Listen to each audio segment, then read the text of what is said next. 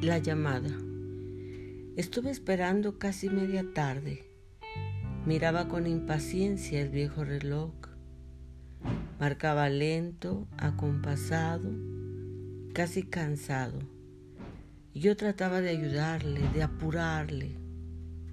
Fue en un instante que el aviso llegó y mi oído se aseguró de que fuera verdad. Y sí, por fin el teléfono sonó y sonó. Entonces, al oír tu voz vinieron a mí sensaciones de paz, mucha tranquilidad, de certidumbre y armonía. Hoy al escuchar tu risa quise visualizarte, casi tocar tu piel y acariciar tu pelo, tu faz. Hoy al escucharte decidí recordar tus caricias, tus manos sobre mi piel, tu mirada tan dulce como la miel, tus suaves labios y tu tierno besar.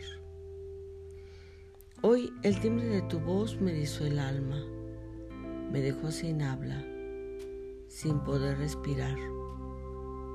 Se me hizo un segundo, un suspirar, y el teléfono se apagó, y luego.